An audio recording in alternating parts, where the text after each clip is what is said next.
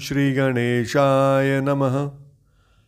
ओम नमः शिवाय।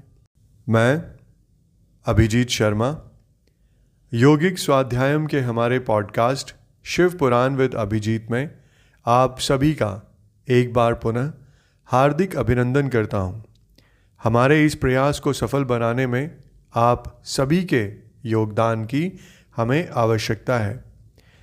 अगर आपको हमारा ये प्रयास उपयुक्त लगे तो कृपया इस पॉडकास्ट को अपने सभी मित्रगण एवं संबंधियों तक पहुंचाकर हमारा उत्साहवर्धन करें। तो चलिए, आज हम अपने सोलहवें एपिसोड को आरंभ करते हैं। आज हम श्री शिव पुराण के प्रथम संहिता, विद्वेश्वर संहिता के अंतिम अध्याय, पच्चीसवां अध्याय, जिसका शीर्षक है, रुद्राक्ष धारण की महिमा। तथा उसके विविध भेदों का वर्णन इसका पठन करेंगे। इस अध्याय में सूत जी कहते हैं कि, हे महाप्राज्य महामते शिव रूप शौनक, अब मैं संक्षेप से रुद्राक्ष का महात्म्य बता रहा हूँ, आप सुनो। रुद्राक्ष शिव को बहुत ही प्रिय है। इसे परम पावन समझना चाहिए। रुद्राक्ष के दर्शन से, स्पर्श से तथा उस पर जप करने से वह समस्त पापों का अपहरण करने वाला माना गया है। हे मुने पूर्व काल में परमात्मा शिव ने समस्त लोगों का उपकार करने के लिए देवी पार्वती के सामने रुद्राक्ष की महिमा का वर्णन किया था। भगवान शिव बोले, हे महेश्वरी शिवे, मैं तुम्हारे प्रेमवश भक्तों के हित की कामना से रुद्राक्ष की महिमा का वर्णन करता हूँ। आप सुनो। हे महेशानी पूर्व काल की बात है। मैं मन को संयम में रखकर हज़ारों दिव्य वर्षों तक घोर तपस्या में लगा रहा। एक दिन सहसा मेरा मन क्षुब्ध हो उठा। परमेश्वरी, मैं संपूर्ण लोगों का उपकार करने वाला स्वतंत्र परमेश्वर हूँ। अतः उस समय मैंने लीलावश ही अपने दोनों नेत्र खोले। खोलते ही मेरे मनोहर नेत्रपुटों से कुछ जल की बूंदें गिरी। आँसू की उन बूंदों से वहाँ रुद्राक्ष नामक वृक्ष पैदा हो गया। भक्तों पर अनुग्रह करने के लिए वे अश्रुबिंदु स्थावर भाव को प्राप्त हो गए।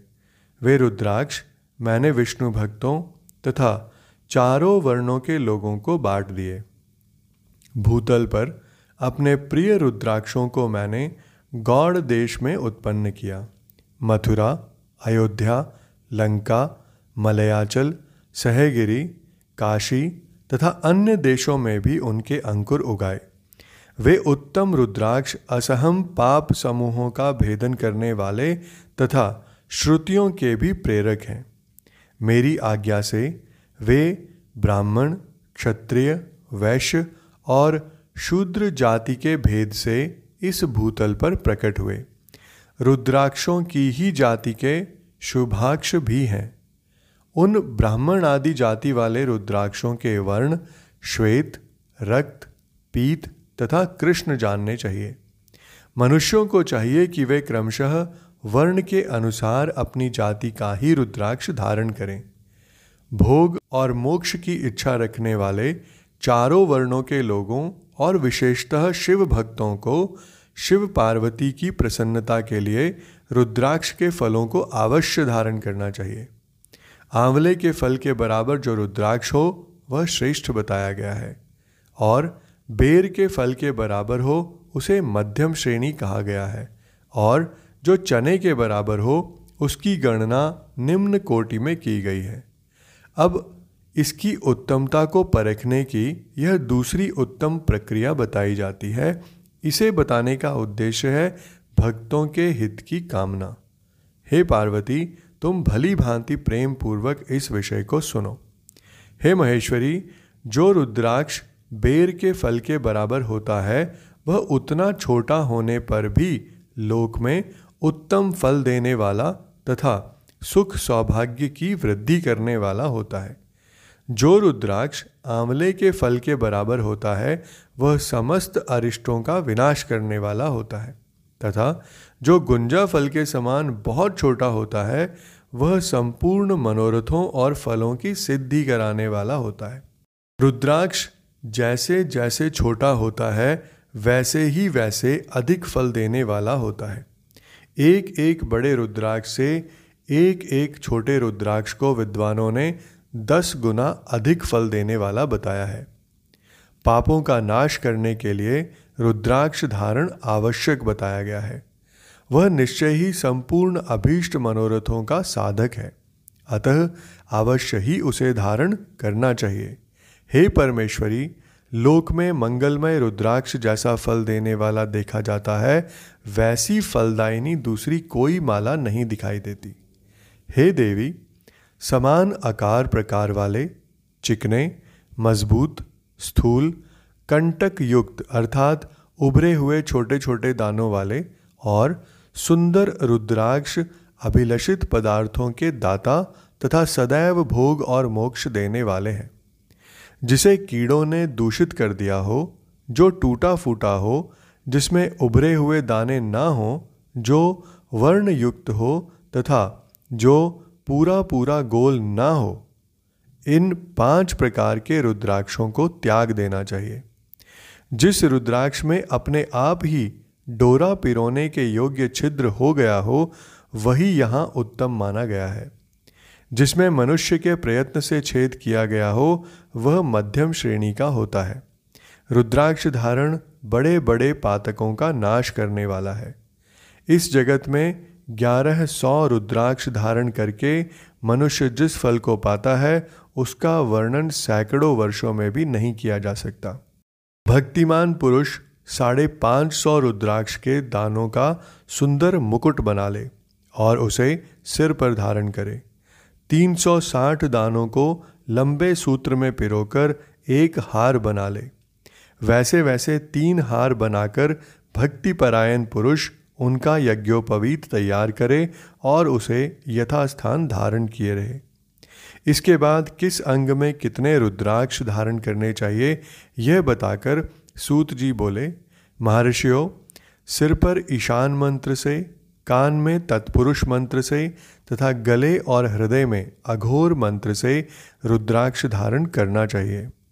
विद्वान पुरुष दोनों हाथों में अघोर बीज मंत्र से रुद्राक्ष धारण करे। उदर पर वामदेव मंत्र से पंद्रह रुद्राक्षों द्वारा गुंथी हुई माला धारण करे। अथवा अंगों सहित प्रणव का पाँच बार जप करके रुद्राक्ष की तीन, पाँच या सात मालाएँ धारण करें। अथवा मूल मंत्र, नमः शिवाय, से ही समस्त रुद्राक्षों को धारण करें। रुद्राक्षधारी पुरुष अपने खान पान में मदिरा, मांस, लहसुन, प्याज, सहीजन, लिसोड़ा आदि को त्याग दे। गिरिराज नंदिनी उमे श्वेत रुद्राक्ष केवल ब्राह्मणों को ही धारण करना चाहिए। गहरे लाल रंग का रुद्राक्ष क्षत्रियों के लिए हितकर बताया गया है। वैश्यों के लिए प्रतिदिन बारंबार पीले रुद्राक्ष को धारण करना आवश्यक है और शूद्रों को काले रंग का रुद्राक्ष धारण करना चाहिए। यह वेदोक्त मार्ग है। ब्रह्मचारी, वानप्रस्थ, गृहस्थ और सन्यासी सबको नियम पूर्वक रुद्राक्ष धारण करना उचित है। इसे धारण करने का सौभाग्य बड़े पुण्य से प्राप्त होता है। हे उमे, पहले आंवले के बराबर और फिर उससे भी छोटे रुद्राक्ष धारण करें। जो रोगी हों, जिनमें दाने ना हों, जिन्हें कीड़ों ने खा लिया हो, जिनमें पिरोने योग्य छेद ना हो, ऐसे रुद्राक्ष मंगलाकांक्षी पुरुषों को नहीं धारण करने चाहिए। रुद्राक्ष मेरा मंगलमय लिंग विग्रह है। वह अंततो गत्वा चने के बराबर लघुतर होता है। सूक्ष्म रुद्राक्ष को ही सदा प्रशस्त माना गया है। सभी आश्रमों, समस्त वर्णों, स्त्रियों और शूद्रों को भी भगवान शिव की आज्ञा के अनुसार सदैव रुद्राक्ष धारण करना चाहिए। यतियों के लिए प्रणव के उच्चारण पूर्वक रुद्राक्ष धारण का विधान है। जिसके ललाट में त्रिपुंड लगा हो और सभी अंग रुद्राक्ष से विभूषित हों तथा जो मृत्युंजय मंत्र का जप कर रहा हो, उसका दर्शन करने से साक्षात रुद्र के दर्शन का फल प्राप्त होता है। हे पार्वती, रुद्राक्ष अनेक प्रकार के बताए गए हैं। मैं उनके भेदों का वर्णन करता हूँ। वे भेद, भोग और मोक्ष रूप फल देने वाले हैं। तुम उत्तम भक्ति भाव से उनका परिचय सुनो। एक मुख वाला रुद्राक्ष साक्षात शिव का स्वरूप है। वह भोग और मोक्ष रूपी फल प्रदान करता है। जहाँ रुद्राक्ष की पूजा होती है, वहाँ से लक्ष्मी दूर नहीं जाती। उस स्थान के सारे उपद्रव नष्ट हो जाते हैं तथा वहाँ रहने वाले लोगों की संपूर्ण कामनाएँ पूर्ण होती हैं। दो मुख वाला रुद्राक्ष देव देवेश्वर कहा गया है। वह संपूर्ण कामनाओं और फलों को देने वाला है। तीन मुख वाला रुद्राक्ष सदा साक्षात साधन का फल देने वाला है। उसके प्रभाव से सारी विद्याएँ प्रतिष्ठित होती हैं। चार मुख वाला रुद्राक्ष साक्षात ब्रह्मा का रूप है। वह दर्शन और स्पर्श से शीघ्र ही धर्म, अर्थ, काम और मोक्ष इन चारों पुरुषार्थों को देने वाला है। पाँच मुख वाला रुद्राक्ष साक्षात कालाग्नि रुद्र है। वह सब कुछ करने में समर्थ है। सबको मुक्ति देने वाला तथा संपूर्ण मनोवांछित फल प्रदान करने वाला है। पंचमुख रुद्राक्ष समस्त पापों को दूर कर देता है। छह मुखों वाला रुद्राक्ष कार्तिकेय का स्वरूप है। यदि दाहिनी बाह में उसे धारण किया जाए तो धारण करने वाला मनुष्य ब्रह्म हत्या आदि पापों से मुक्त हो जाता है। इसमें कोई संशय नहीं है। हे महेश्वरी, सात मुख वाला रुद्राक्ष अनंग स्वरूप और अनंग नाम से ही प्रसिद्ध है। देवेशी, उसको धारण करने से दरिद्र भी ऐश्वर्यशाली हो जाता है। आठ मुख वाला रुद्राक्ष अष्टमूर्ति भैरव रूप है। उसको धारण करने से मनुष्य पूर्ण आयु होता है और मृत्यु के पश्चात शूलधारी शंकर ही हो जाता है। नौ मुख वाला रुद्राक्ष को भैरव तथा कपिल मुनि का प्रतीक माना गया है, अथवा नौ रूप धारण करने वाली महेश्वरी दुर्गा उसी की अधिष्ठात्री देवी मानी गई हैं। जो मनुष्य भक्ति परायण हो, अपने बाएँ हाथ में नवमुख रुद्राक्ष को धारण करता है, वह निश्चय ही मेरे समान सर्वेश्वर हो जाता है। इसमें कोई संशय नहीं है। हे महेश्वरी दस मुख वाला रुद्राक्ष साक्षात भगवान विष्णु का रूप है। देवेशी उसको धारण करने से मनुष्य की संपूर्ण कामनाएँ पूर्ण हो जाती हैं। हे परमेश्वरी, ग्यारह मुख वाला जो रुद्राक्ष है, वह रुद्र रूप है। उसको धारण करने से मनुष्य सर्वत्र विजयी होता है। बारह मुख वाला रुद्राक्ष को केश प्रदेश में धारण करें। उसके धारण करने से मानो मस्तक पर बारहों आदित्य विराजमान हो जाते हैं। तेरह मुख वाला रुद्राक्ष विश्व देवों का स्वरूप है। उसको धारण करके मनुष्य संपूर्ण अभिष्टों को पाता है तथा सौभाग्य और मंगल का लाभ करता है। चौदह मुख वाला जो रुद्राक्ष है, वो परम शिव रूप है। उसे भक्तिपूर्वक मस्तक पर धारण करें। इससे समस्त पापों का नाश हो जाता है। हे गिरिराज कुमारी इस प्रकार मुखों के भेद से रुद्राक्ष के चौदह भेद बताए गए हैं। अब तुम क्रमशः उन रुद्राक्षों के धारण करने के मंत्रों को प्रसन्नता पूर्वक सुनो। एक मुखी रुद्राक्ष के लिए ओम ह्रीम नमः। दो मुखी रुद्राक्ष के लिए ओम नमः। तीन मुखी रुद्राक्ष के लिए ओम क्लीम नमः। चार मुखी रुद्राक्ष के लिए ओम ह्रीम नमः। पाँच मुखी रुद्राक्ष के लिए ओम ह्रीम नमः। छः मुखी रुद्राक्ष के लिए ओम ह्रीम हुम नमः। सात मुखी रुद्राक्ष के लिए ओम हुम नमः। आठ मुखी रुद्राक्ष के लिए ओम हुम नमः। नौ मुखी रुद्राक्ष के लिए ओम ह्रीम हुम नमः। दस मुखी रुद्राक्ष के लिए ओम ह्रीम नमः। ग्यारह मुखी रुद्राक्ष के लिए ओम ह्रीम हुम नमः। बारह मुखी रुद्राक्ष के लिए ओम क्रौम क्षौम रोम नमः। तेरह मुखी रुद्राक्ष के लिए ओम ह्रीम नमः और चौदह मुखी रुद्राक्ष के लिए ओम नमः। इन चौदह मंत्रों द्वारा क्रमशः एक से लेकर चौदह मुख वाले रुद्राक्ष को धारण करने का विधान है। साधक को चाहिए कि वह निद्रा और आलस्य का त्याग करके श्रद्धा भक्ति से संपन्न हो, संपूर्ण मनोरथों की सिद्धि के लिए उक्त मंत्रों द्वारा उन उन रुद्राक्षों को धारण करे। रुद्राक्ष की माला धारण करने वाले पुरुष को देखकर भूत, प्रेत, पिशाच, डाकिनी, शाकिनी तथा जो अन्य द्रोहकारी राक्षस आदि हैं, वे सब के सब दूर भाग जाते हैं। जो कृत्रिम अभिचार आदि प्रयुक्त होते हैं वे सब रुद्राक्षधारी को देखकर सशंक हो दूर खिसक जाते हैं।